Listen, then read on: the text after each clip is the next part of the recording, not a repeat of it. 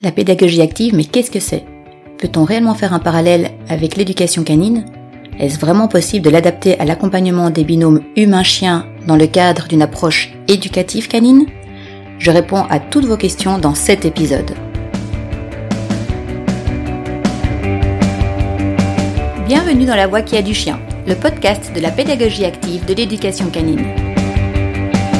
Je suis Angélique Ennui, coach canin, éducatrice, comportementaliste et on pourrait même dire émotionnaliste, car mon approche est d'aller à la rencontre des émotions de vos chiens en tant qu'individus. Ma mission est de vous aider à les comprendre, de vous accompagner sur le chemin de la création d'une relation respectueuse, bienveillante et complice. Et il est bien possible que sur ce chemin, vous trouviez des réponses qui vous concernent, car j'en suis persuadée, il n'y a pas de hasard. Chaque chien arrive dans nos vies pour une raison bien précise. Vous avez envie de faire un pas sur ce chemin ? Alors allons-y !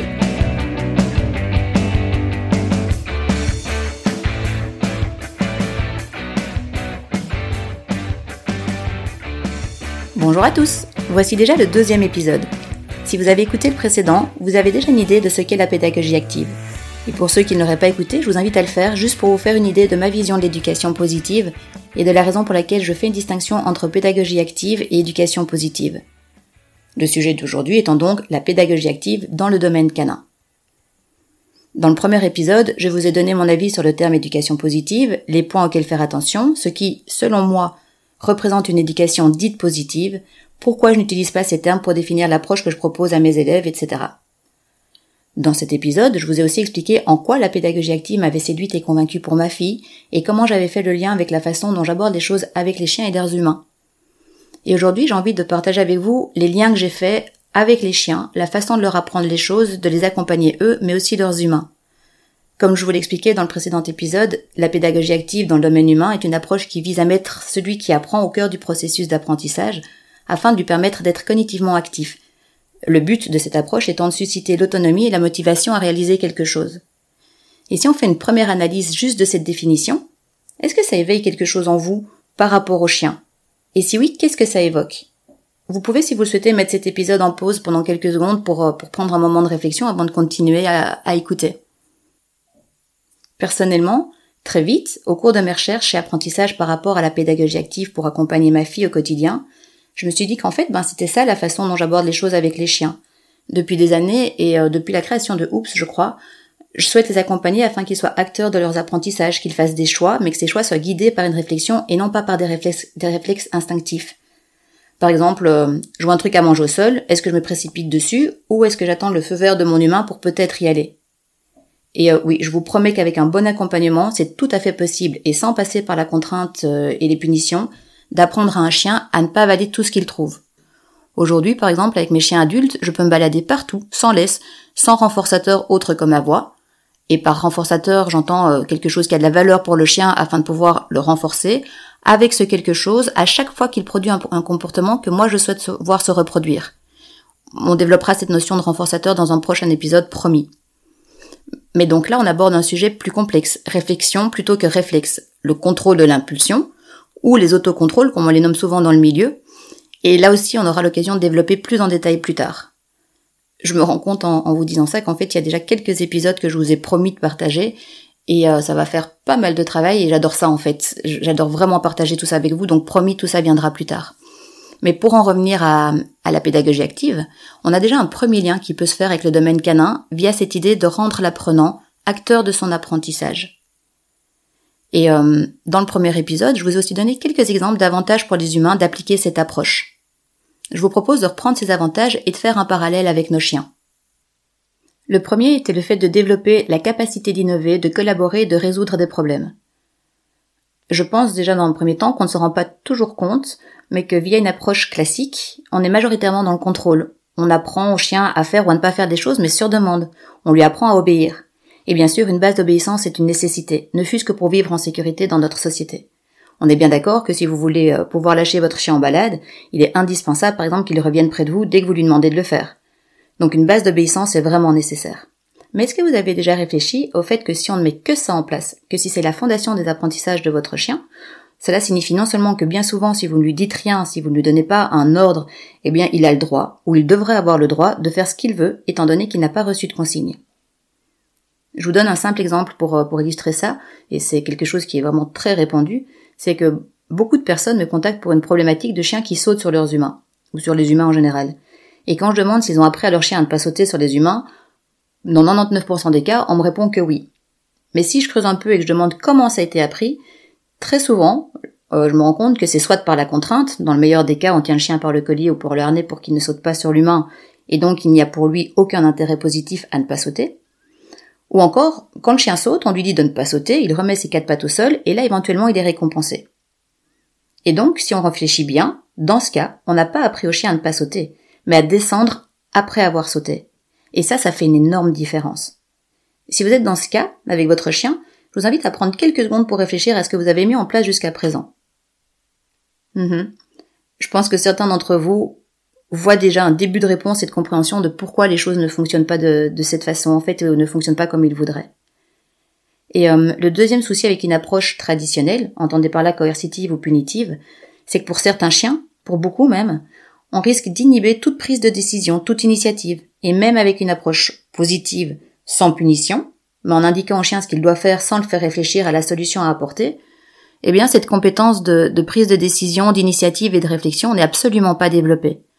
Ce qui fait que quand ces chiens se retrouvent face à une difficulté, ils risquent d'être incapables de la résoudre, de la résoudre, pardon. Soit parce que ses compétences cognitives n'existent pas chez lui, soit parce qu'il n'ose pas prendre d'initiative. Et dans tous les cas, ça peut être une source de stress.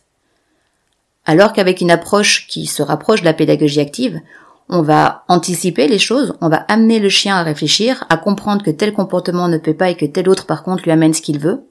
Et euh, pour reprendre l'exemple du chien qui saute, je ne vais pas perdre d'énergie à empêcher un comportement de se produire. Je vais d'abord réfléchir aux besoins euh, qui fait que le chien se comporte de cette façon. Est-ce que c'est un besoin social, un besoin de, con- de, de contact par exemple? Ce qui bien souvent va me permettre à moi d'avoir plus de patience et de faire preuve de plus de bienveillance vis-à-vis du comportement en question. Une fois que c'est fait, ok, je sais ce qu'il y a derrière et je comprends que c'est un besoin. Je vais donc lui donner ce qu'il souhaite, mais selon mes règles, selon mes besoins à moi. Par exemple, en ne répondant jamais à sa demande s'il me saute dessus. Dans ce cas-là, je vais marquer par exemple un mouvement de recul, de façon à ce que le chien remette ses quatre pattes au sol. Je vais peut-être détourner la tête, légèrement détourner le corps, euh, voire lever une main euh, en signe de, de demande d'arrêt de l'interaction. En fait, tout ça, ça se rapproche de la façon dont un autre chien pourrait dire au mien qu'il est trop exubérant, voire impoli par exemple.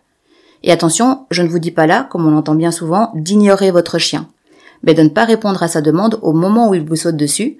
Par contre, dès qu'il a les quatre pattes au sol, de vous abaisser et de le caresser. S'il saute, vous vous redressez euh, et euh, vous arrêtez l'interaction, et ainsi de suite. Vous verrez qu'avec un bon timing, très vite, le chien pourra comprendre où est son intérêt euh, en vous sautant dessus ou les quatre pattes au sol.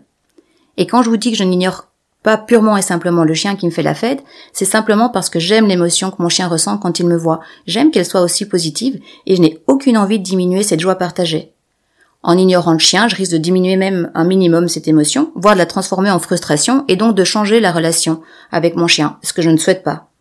En étant dans le punitif, ça peut même être pire, ça peut carrément changer l'émotion en stress ou en peur vis-à-vis de moi et des autres humains, ce que je ne cherche pas du tout à atteindre. Et donc, avec l'approche que je propose, on apprend donc au chien à faire une autre proposition, à réfléchir à skipper ou pas, et à résoudre un problème. Et je vous promets que le chien est un animal super opportuniste. Il reproduira toujours ce qui est payant pour lui. Du coup, autant faire en sorte que ce soit quelque chose qui, qui vous convienne. De là, ça nous amène au deuxième avantage que j'avais évoqué, c'est-à-dire le fait de soutenir l'aptitude de façon autonome. Parce que mon but est de faire en sorte que les chiens puissent évoluer partout en toute liberté, et surtout en toute autonomie, sans qu'on ait à être sur leur dos en permanence pour leur dire ce qu'ils doivent ou peuvent faire ou pas. Et je parle bien d'autonomie et non pas d'indépendance.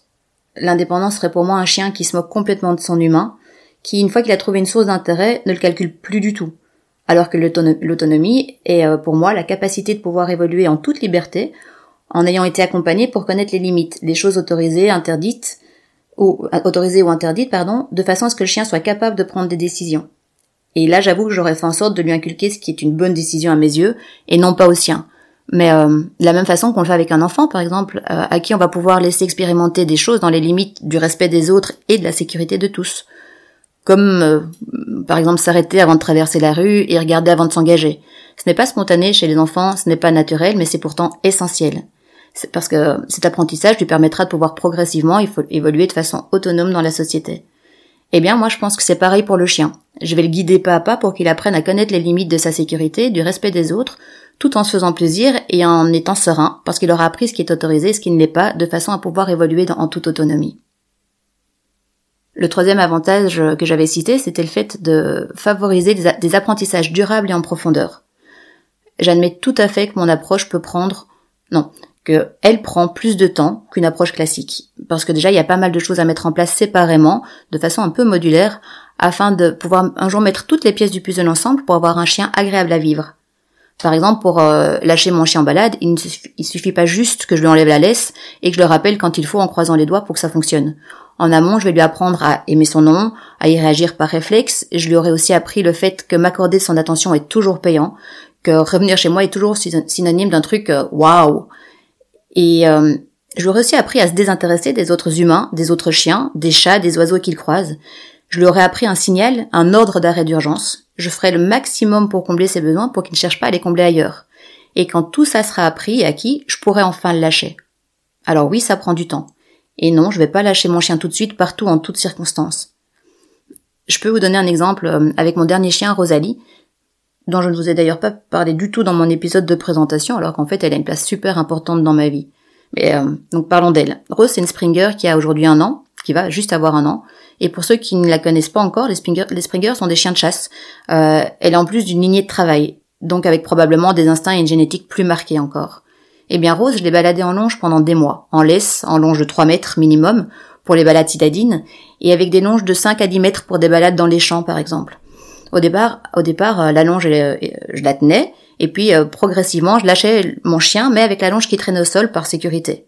Ensuite, au plus elle réagissait correctement à mes rappels, et au plus elle se désintéressait des stimuli de l'environnement, et ou acceptait de laisser tomber le truc en question sur simple demande, au plus je lui ai donné de liberté. Et aujourd'hui, à un an, j'ai un chien qui peut se balader en total libre dans les champs, ne pas trop s'éloigner de moi, être en permanence attentive à moi, peu importe l'odeur croisée par exemple, ne pas aller vers les promeneurs qu'on rencontre si je ne lui dis pas que c'est ok, et alors cerise sur le gâteau parce que ce cadeau, elle, elle vient de me le faire là alors qu'elle va à peine sur ses un an, un lapin qui part devant elle euh, et s'enfuit, Rose qui court derrière, parce que un lapin c'est trop drôle, hein, il faut l'admettre, euh, euh, voilà, mon chien reste un chien, elle voit un lapin, instinctivement, elle, elle va démarrer dessus. Mais je l'ai appelée, et à l'instant où je l'ai appelée, elle s'est arrêtée net et elle est revenue toute joyeuse vers moi. Et là, j'ai su que j'avais vraiment tout gagné avec mon chien, que ma patience, que le temps que j'avais pris de tout le travail mis en place avant de la lâcher réellement, et cetera, tout payait aujourd'hui. Ça m'aura pris dix mois, mais aujourd'hui, j'ai un chien de chasse qui s'amuse en balade, en toute liberté, qui est sociable et socialement adapté. Un chien qui continue à prendre des, initia- des initiatives pardon, et à suivre des plaisirs de chien, mais qui est ok de tout laisser tomber pour venir chez moi avec une seule demande de ma part. Pour moi, là, j'ai tout gagné. Je demande pas grand-chose et j'obtiens tout, et c'est juste euh, merveilleux avec un chien. Et enfin, le dernier avantage que je vous avais cité dans le précédent épisode, c'était le fait d'augmenter le plaisir d'apprendre. Je ne pense pas qu'il soit nécessaire de beaucoup s'étendre sur le sujet. Il est facile de comprendre qu'entre une approche faite d'obligations, de devoirs, de sanctions et brimades, ou une approche faite de renforcement et de jeu tel qu'on le retrouve ou devrait retrouver euh, en éducation positive, ou encore avec des choix surtout euh, et de la liberté et de l'autonomie, choix et autonomie qui se retrouvent plus en pédagogie active, et encore une fois c'est selon euh, ma vision des choses, hein, ça n'engage que moi. Mais euh, n'importe quel être vivant choisira la deuxième option, j'en suis certaine. Et ceci est valable aussi pour les chiens, pour vos chiens, pour mes chiens. Voir ma chienne revenir joyeuse après avoir coursé un lapin sur moins de dix mètres, euh, en attendant de voir ce que je vais lui proposer de chouette en échange, moi j'ai tout gagné. Voir mes chiens faire des bonds de joie et, euh, et dès que je sors mon matériel pour leur apprendre de nouvelles choses, donc je sors les friandises, les jouets, euh, le clicker, et cetera, pour moi ça n'a pas de prix. Et vous, que préférez-vous voir ? Votre chien s'épanouir en toute autonomie ou euh, un chien qui ne sait pas quelles sont les limites, comment se comporter en société ou, ou qui craint une réaction négative de votre part ? Bon d'accord, ici c'est juste une question rhétorique qui n'attend pas de réponse, je vous l'avoue, parce que je, voilà, la réponse, je, je pense que, que tout le monde donnerait la même. Et donc je pense qu'on a fait le tour de quelques avantages de l'approche de type pédagogie active en éducation canine, et en fait je me rends compte que j'ai gardé un fil rouge qui tourne autour du chien tout au long de cet épisode, mais que j'aurais pu aussi euh, vous développer tout ça par rapport aux humains qui accompagnent les chiens, Euh, parce qu'en pédagogie active, dans cette approche, le but c'est aussi de rendre autonome l'humain, de vous rendre autonome, afin que vous puissiez tout reproduire chez vous sans avoir besoin du professionnel qui vous tienne la main, de vous apprendre à aimer prendre du temps pour apprendre à votre chien, euh, de vous accompagner dans la compréhension de la façon dont le chien apprend et dans l'application des différentes théories de l'apprentissage, plutôt que de reproduire ce qu'on vous apprend, ce qu'on vous montre sans en connaître ni la raison ni l'utilité. Par exemple, tout le monde apprend ou veut apprendre à son chien à s'asseoir dès son plus jeune âge. Mais quand je demande pourquoi cette envie, pourquoi ce comportement-là, je me rends compte que bien souvent, il n'y a aucune réponse, que l'humain n'y a même jamais réfléchi. Et vous, en fait, est-ce que vous y avez déjà réfléchi ? Est-ce que vous vous êtes déjà demandé pourquoi vous demandez à votre chien de s'asseoir ? À quelle fréquence vous le faites ? Dans quelles circonstances ? Et quelles peuvent être les incidences de cette demande ? Si vous ne l'avez jamais fait, eh bien je vous invite à le faire et à me communiquer vos réflexions par mail ou via Messenger. Vous trouverez mes coordonnées de contact dans le, dans le descriptif de cet épisode. Et puis, je vous invite surtout à me retrouver la semaine prochaine pour un épisode dans lequel j'aborderai ce sujet. Assis, debout, couché, est-ce une nécessité ? Voilà, cet épisode touche déjà à sa fin. Vous savez maintenant pourquoi je préfère définir mon approche comme étant de la pédagogie active de l'éducation canine plutôt que de l'éducation positive. J'espère que ça vous a plu. Moi, en tout cas, je me suis régalée à vous partager toutes mes réflexions. Je vous remercie pour votre écoute et je vous dis à la semaine prochaine. Si ce podcast vous a plu, si vous voulez en savoir plus et être sûr de ne pas rater les prochains épisodes, je vous invite à vous y abonner en cliquant sur la petite clochette dans l'application via laquelle vous m'écoutez. Vous pouvez aussi me laisser un commentaire que je lirai avec grand plaisir. Et puis, si vous souhaitez me soutenir, ce dont je vous remercie déjà, vous pouvez également évaluer ce podcast en lui donnant cinq belles étoiles et aussi en le partageant avec tous vos amis et contacts. Encore un énorme merci pour votre écoute et votre soutien et je vous dis à très bientôt pour un nouvel épisode de La voix qui a du chien.